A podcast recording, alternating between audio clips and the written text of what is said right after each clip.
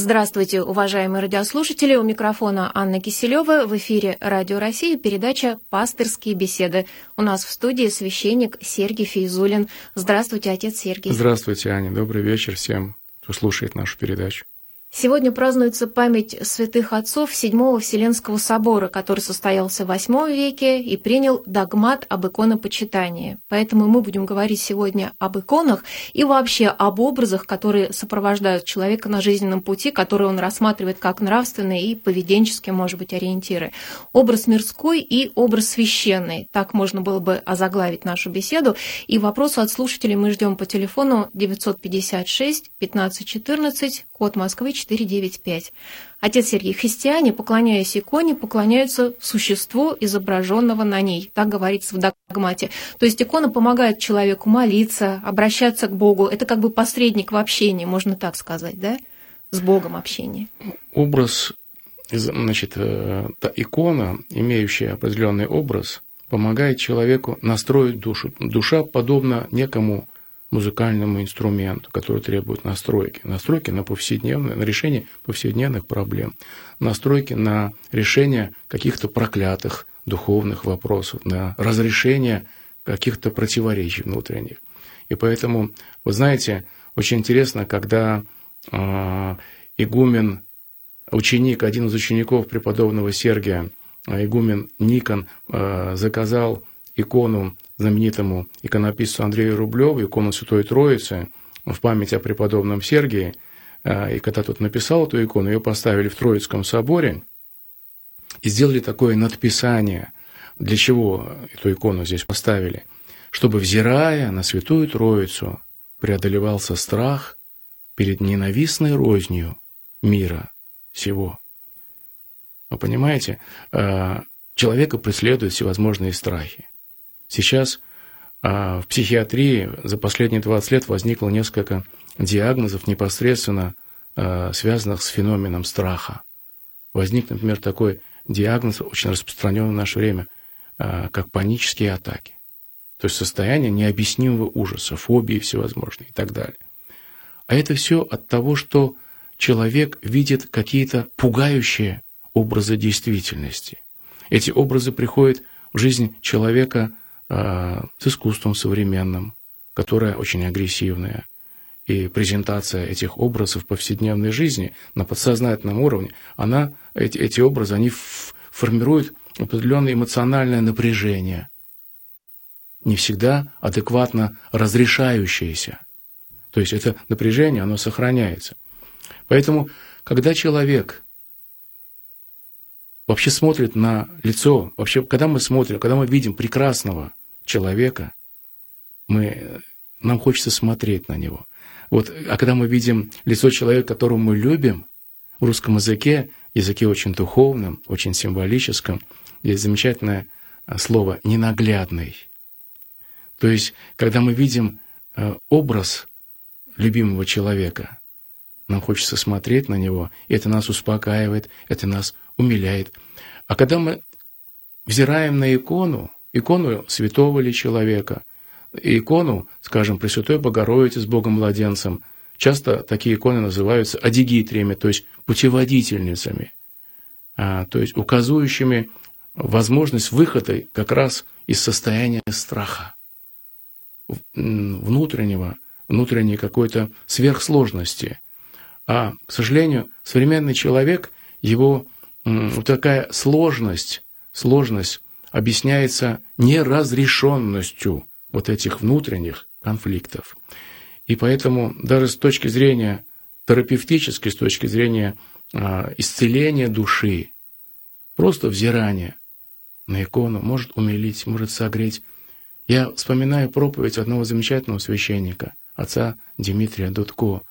Он однажды написал такие слова, когда было празднование иконы Владимирской, он сказал, «Вдруг я увидел как Бог, то есть младенец, но это же Господь, Бог, с каким доверием, с какой нежностью Он обнимает человека. Как это умилительно. Бог с доверием, как бы ища даже защиты, прижимается к человеку, матери. Это удивительно умили, умиляет. Это на подсознание, это такие смыслы, которые на подсознательном уровне. Потому что искусство – это прежде э, вульгарность, предположим, искусство может проявиться в том, что оно агрессивно пытается переформатировать психику человека, взломать ее, э, как-то э, нарушить какие-то привычные традиционные смыслы. Ну да, может Если... быть, в поисках нового, да, может быть, не желая даже нанести ущерб человеку как личности, не желая вселить в него агрессию, а просто в поиске, поиск может быть заканчиваться вот таким результатом.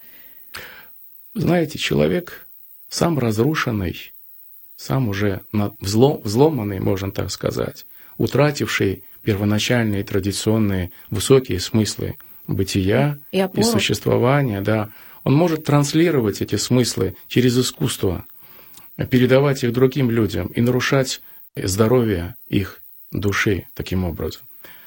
Почему мы так... И, может быть, извините, может быть, я сейчас подумала, транслировать свое собственное душевное нездоровье. Со- да, совершенно образом? верно. Ту патологию. И мы сейчас это, это явление очень распространено в современном искусстве. Вот. Это всегда, в общем-то, так было. Поэтому на самом деле я думаю, что использование э, таких аномалий психических, в том числе в области публичного массового искусства, оно достаточно продумано какими-то, может быть, для нас неизвестными стратегами, которые выстраивают таким образом, прежде всего, э, выстраивают... Атмосферу в обществе, настроение, да, самочувствие психологическое. Да, совершенно верно. То есть это искусство имеет целью создать определенный продукт. Вот как этот продукт будет влиять на общество в целом. И я думаю, что одна из промежуточных целей, но очень важных для этих невидимых, неизвестных нам стратегов, которые, может быть, к искусству никакого отношения сами лично не имеют, но они понимают силу, Порой силу тех средств, угу. которые заложены в массовом искусстве, и поэтому они, конечно, э, стараются вызвать страх – Потому что как управлять обществом? Можно а, управлять обществом при помощи идеологии, но в современном обществе, особенно либеральном, идеология, она а, как бы не единая. Это некое растиражированное многообразие. Вот. А создание атмосферы страха, когда человек вообще боится, он ищет какую-то защиту у кого-то. Учитывая, он, что он визуальная теря... культура очень сильна в современном обществе, и компьютеры нам дают столько, столько возможностей для их э, да. и трансляции, и обработки, и интерпретации. Я бы сказал, что современное искусство а, вызывает у человека напряжение, страх какой-то, который требует разрешения. Есть определенные известные психологические а, законы, и согласно этим законам, это искусство, оно нарушает здоровье и таким образом приводит к тем э, э, искомым, э, искомому продукту, который задумывался.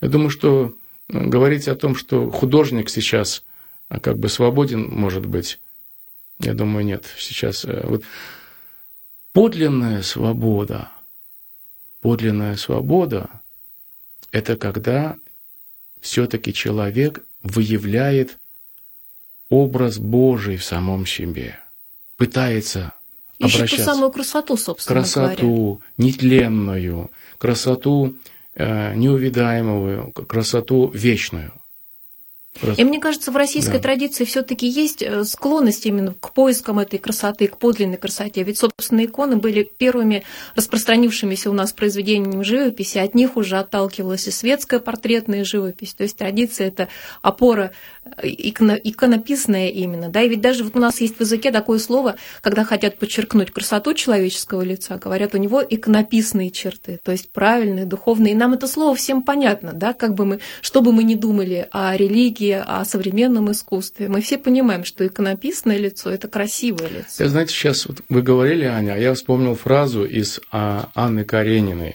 Так начинается одна из частей этого произведения Толстого. Он говорит о том, что э, все счастливые семьи одинаковы и похожи друг, друг на друга, а все несчастные, ну, да, несчастные по-разному.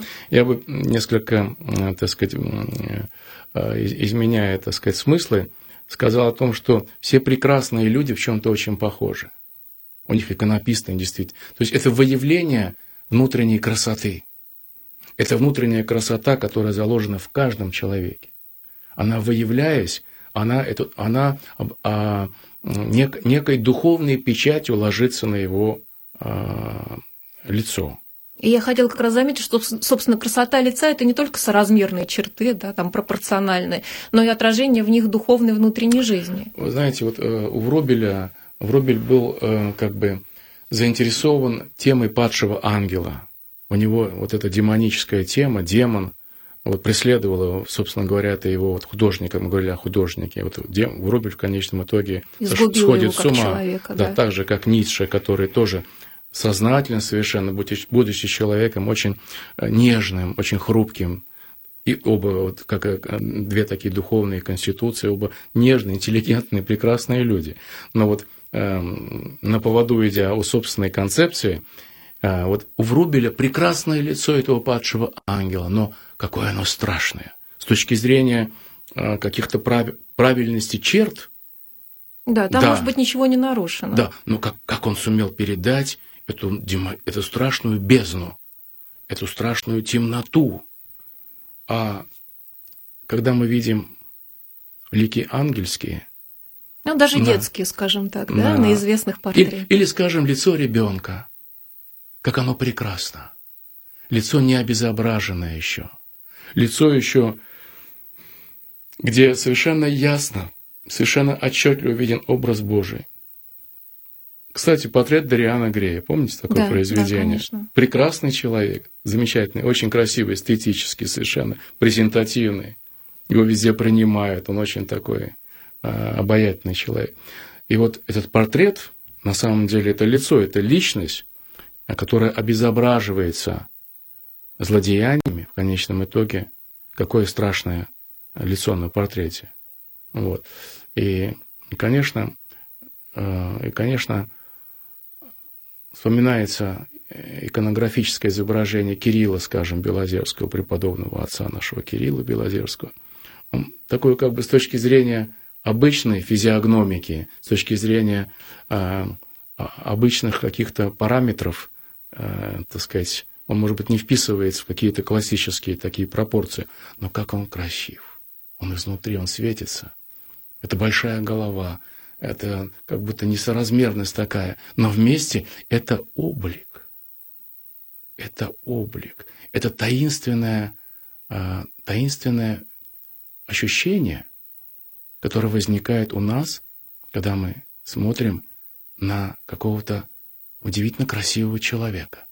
Красивый старик, может быть. Э, красивая пожилая женщина. Какое интересное лицо, мы говорим. Интересный человек. В нем что-то есть. Уважаемые да. слушатели, хочу напомнить, э, если вы заинтересовались темой нашей беседы, у вас появились вопросы к священнику Сергею Физулину, задавайте их, пожалуйста, по телефону 956 15 14, код Москвы 495. Вот, отец Сергей, в продолжении ваших слов я вспомнила, что часто можно слышать, когда люди рассматривают старые фотографии, старинные, дореволюционные, например, говорят, какие были красивые, одухотворенные лица, сейчас таких не встретишь. Ну, тут, конечно, можно поспорить, и сейчас люди разные, да. С другой стороны, может быть, действительно красивых лиц было много, поскольку подавляющее число россиян были верующими, старались жить по заповедям, да, проделывали ту самую внутреннюю духовную работу, исповедовались, да, старались следовать в жизнь, в повседневной заповедям. А вы знаете, вы сейчас вот когда говорили о ней, я вспомнил фотографию государь Николай Александрович с государыней да? на охоте. Угу. Они сидят на такой раскладной скамеечке, свита немножко подальше, ружья так, э, они прислонили так э, к скамейке, вот где-то егеря стоят, где-то там э, какие-то родственники поодаль на заднем плане. И они, они сидят в лесу, и перед ними течет небольшая такая речка. И кто-то из современных э, литераторов, увидев эту фотографию, написал, сделал такую надпись на этой фотографии. Ваше Величество, разве с такими лицами ходят на охоту? Ну да. И вспоминаю еще одно э, стихотворение. Какие прекрасные лица и как бесконечно бледны наследник, императрица, четыре великих княжны. Вот действительно вы коснулись темы фотографии. Вот просто у меня в кабинете, где я провожу очень много времени, меня несколько фотографий дорогих для меня людей, моих родных, моих каких-то предков. И в том числе фотография фотографии каких-то философов русских, фотографии государя Николая Александровича, государыни. И их много. особенно государи и государыни. И иногда мои родственники говорят, ну почему так много? Я говорю, вы знаете, а, мне это успокаивает. Вот я хожу по комнате, думаю о чем-то, я посмотрю на этот шкаф, здесь одна фотография, оглянусь на столе другая, и меня это как-то настраивает, успокаивает. Какая-то глубокая, глубокая, какое-то глубокое, серьезное отношение к жизни. Глубокое, взыскательное, строгое отношение к себе. У этих людей было. И поэтому и в самый трагичный момент их жизни, когда они оказались в заточении, в ссылке, вот лучшие свои черты у этих, этих людей, их образ а, настолько с огромной силой убедителен был даже для окружающих их ненавидевших конвойных солдат, что образ, который являли они, образ прекрасный, который являли эти люди, особенно в заточении, влиял таким образом, что эти люди опускали свои оружие и прекращали свое глумление. Хотя никакой дискуссии и никаких защищающих себя доводов ни государь, ни их дети, ни государыня, они особенно не приводили. Они были сами собой до конца, внутренне свободные, строгие в своем предстоянии перед правдой Божией и перед вечностью. Тяжело вас перебивать, отец Сергей, но у нас есть телефонный звонок от радиослушателя, который, вероятно, хочет поучаствовать в нашем разговоре. Добрый вечер, слушаем вас, пожалуйста, ваш вопрос. Меня зовут Игнатьева Светлана Константиновна. Добрый да, здравствуйте, вечер. Светлана Константиновна. Благословите, батюшка Сергей. Да, Божие вам благословение. Спасибо, батюшка. У меня очень вопрос такой, нравится ли вам или как оценить правильно, сколько духовности в лике нашего любимого святейшего патриарха Алексея II. Порой я изнемогаю вот в своих каких-то трудностях жизненных. Потом, Сп- когда спасибо. я его вижу, да. Свет, становится легче, да? Вы знаете, мне, приход... мне пришлось, была такая радость у меня в жизни несколько раз, когда мы, я, я, я присутствовал в алтаре во время богослужения вместе со святейшим покойным патриархом. И, вы знаете, он и в жизни э, был таким же, как на своих фотографиях. Более того, когда человек внутренне собран, когда он большое серьезное внимание уделяет духовной внутренней работе, то у такого человека практически не меняется, а, оно видоизменяется с возрастом, конечно, возрастные какие-то особенности появляются – но вот когда смотришь на иподиакона, а, когда он был иподиаконом, покойный патриарх. То есть, когда был еще юно, ю, ю, да, юнош, когда он был молодым, тоненьким, таким изящным э, священником, когда он потом был епископом и так далее, то всегда видишь вот эту, а, этот образ удивительного человека, который понимал жизнь как служение. Понимание жизни как служение для него было самым главным. И я вас очень хорошо понимаю, Слава Константин. У меня есть и журналы, и фотографии святейшего покойного, и они, конечно, э, действительно успокаивают, они действительно как-то какое-то такое э, светлое, грустное чувство всегда возникает, когда смотришь на эти фотографии. Еще раз хочу напомнить телефон, по которому слушатели могут задать вопрос отцу Сергию. 956 1514, код Москвы 495. Звоните, пожалуйста. Вот у нас еще один звонок есть. Слушаем вас. Добрый вечер. Алло, здравствуйте. Здравствуйте. Благословите меня, пожалуйста, Сергей. Да, Боже. Я сегодня была в Великом храме на службе. Я нервничаю. Берлюковский такой монастырь. О, я знаю прекрасный монастырь. Знаете, Никола Берлюковский, Там да. Же, точно, проповедь да, да. говорили, такие же красивые слова о собор, о Вселенских соборах, о Иверской иконы Божьей Матери, и о том, какое гонение было на иконы, и как э, страдал народ, и э, какие добрые образы мы видим на иконах и поклоняемся им. Благодарю вас за эту добрую, красивую тему. Спасибо, спасибо. Помощи Божьей вам. Всего спасибо. доброго. Ну вот благодаря действительно празднику у нас есть вопрос поговорить об этом.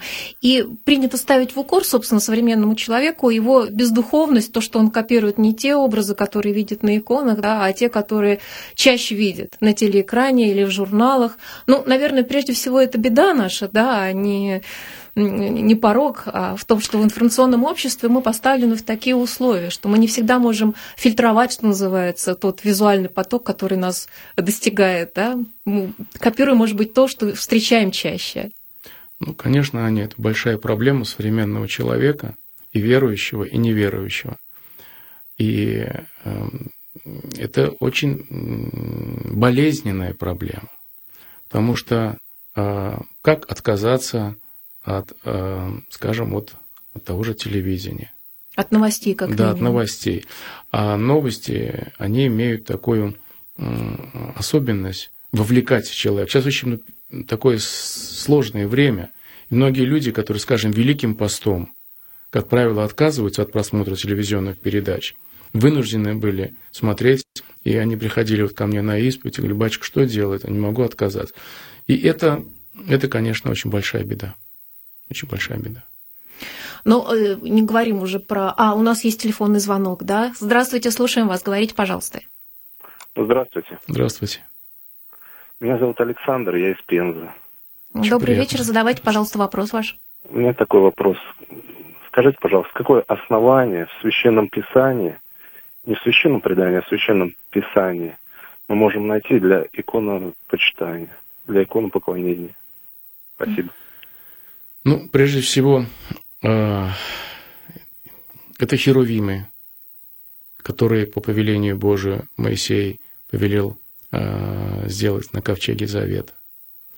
Это э, известное, известные события в пустыне, когда тоже по повелению пророка Божия Моисея был сделан медный змей. И взирая на, этот, на, это, на этого змея, люди исцелялись от укусов ядовитых змей. А, поэтому я думаю, что в Священном Писании до времени, до времени, конечно, а, система образов была ограничена несколькими такими а, очень серьезными, очень важными образами. Для человека того времени этого было вполне достаточно для человека, который э, приходит из эллинистической культуры. То есть э, в иудаизме вообще есть некий запрет, очень строгий довольно запрет на изобрать, не сотвори себе кумира всякого подобия, мы знаем, это заповедь Божья.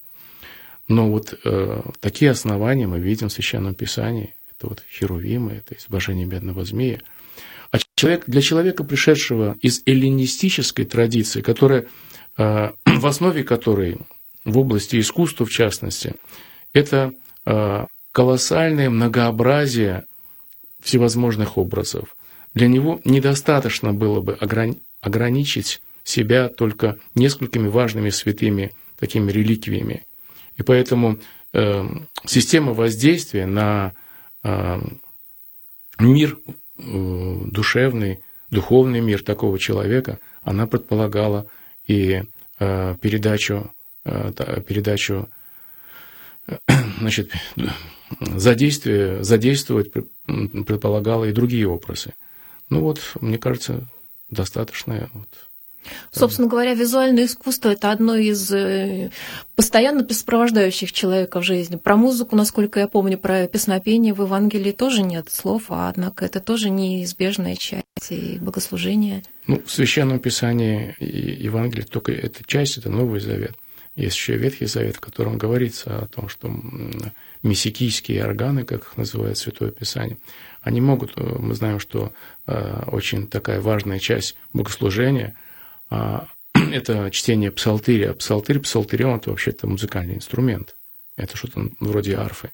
Поэтому э, нет никакого запрета на музыкальные инструменты. Угу. У нас есть еще один звонок от радиослушателя. Здравствуйте, говорите, пожалуйста. Я не против того, что он говорил. Ну просто, видите, я человек... Вы уже в эфире, представьтесь, пожалуйста, и задайте вот. ваш вопрос. Поэтому что-то у нас не получилось. Да, это часть дискуссии была да. какая-то, услышана нами. А, я хотела напомнить э, нашим радиослушателям телефон, по которому можно звонить и задавать свои вопросы. 956 1514, код Москвы 495. В передаче «Пасторские беседы» сегодня принимает участие священник Сергей Физулин. Отец Сергей, вот еще хотела что спросить у вас. Есть такое выражение «икона стиля», да? Вот уже совершенно светское, не имеющее отношения никакого к богословию, но опять же, когда хотят сказать, что человек стремится кому-то подражать, и употребляют именно вот это слово, да, икона, когда стремится подражать, ну, уже в переносном смысле, в одежде, в поведении, э, подражать певцам там, или телеведущим. Вот, собственно, сама икона – это э, тоже образ, да, которому тоже можно подражать. Но не так впрямую копируя внешние э, какие-то признаки. Да? Вы знаете, сейчас очень э, таких известных публичных людей, которым приходится выступать в публичном пространстве, у них есть э, особая технология, которая предшествует их появлению на публике, и в том числе есть такая даже э, специальность, как имиджмейкер, то есть человек, который создает имидж, создает образ. Э, поэтому, конечно, употребление термина икона, икона стиля. Но оно общеупотребимое, это, и тут Это, уже... да, ну, слово икона, и в, в компьютерной графике употребляются иконки всевозможные там. Да, кстати. Да, угу. поэтому икона вообще, это, строго говоря, это образ. Айкон, это в переводе с греческого означает образ. Вот, поэтому, в общем-то, это вполне допустимая вещь.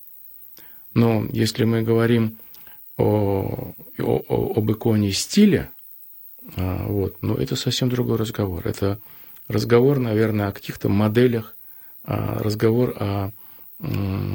О внешнем облике, конечно, да, прежде всего. Наверное, да. Я просто к тому, как э, богословские и христианские понятия входят в нашу жизнь уже настолько плотно, что мы не всегда отдаем себе отчет, где они берут свое начало. А начало это вот там, в традиции. Вы знаете, вот мы говорим сегодня об образах. Образ э, это, некий, это некое значение. Но для одного человека это может быть просто, скажем, Мадонна Лита, да, Рафаэля – это уже, строго говоря, это можно назвать ее иконой, но, строго говоря, это уже реалистическая такая живопись. И это для какого-то человека неверующего, который приходит в музей и рассматривает э, как бы изображение Мадонны, да, кормящей Мадонна Лита, то для него это прекрасный образ кормящей матери, прекрасной матери, прекрасного ребенка. Вот. Ну, конечно, э, утрачивается, может быть, какой-то первоначальный смысл, когда вот таким образом а, идет привязка, какая-то адаптация к восприятию современного человека, а первоначальный смысл он утрачивается. Да, ведь действительно это не, собственно, не христианское изображение, не, э, не религиозная Мадонна. У нас тоже смешиваются Рафаэль понятия. Был, Рафаэль, Рафаэль был религиозным человеком, и он да. писал Богородицу. Вот, но он ее так написал, он написал просто прекрасную, очень красивую э, кормящую мать, да, хотя есть, э, есть и икона, есть икона, греческая, византийская икона. Вот там действительно икона есть. А Мадонна и Леонардо да Винчи, которые известно тоже в Эрмитаже хранятся, которые, они же тоже, собственно говоря, мы их привыкли считать Мадоннами, изображениями, э, может быть, Богоматери, но это не иконы. Ну, на мой взгляд, все-таки икона – это таинственное явление. Это, с иконой нужно поработать, с иконой нужно, в нее нужно э, не просто вглядываться, а нужно чего-то ожидать от нее.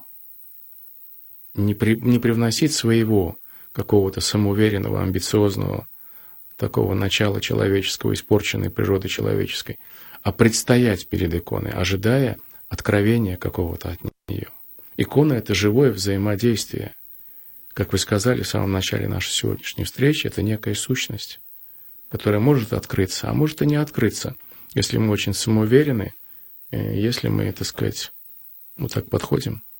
Да. Спасибо, отец Сергий. У нас была сегодня очень интересная беседа. Спасибо вам большое, что вы помогли нам поразмышлять над вопросами духовности и образа в нашей жизни. До свидания. Всего доброго. Вы слушали программу «Пасторские беседы» из цикла «Мир, человек, слово».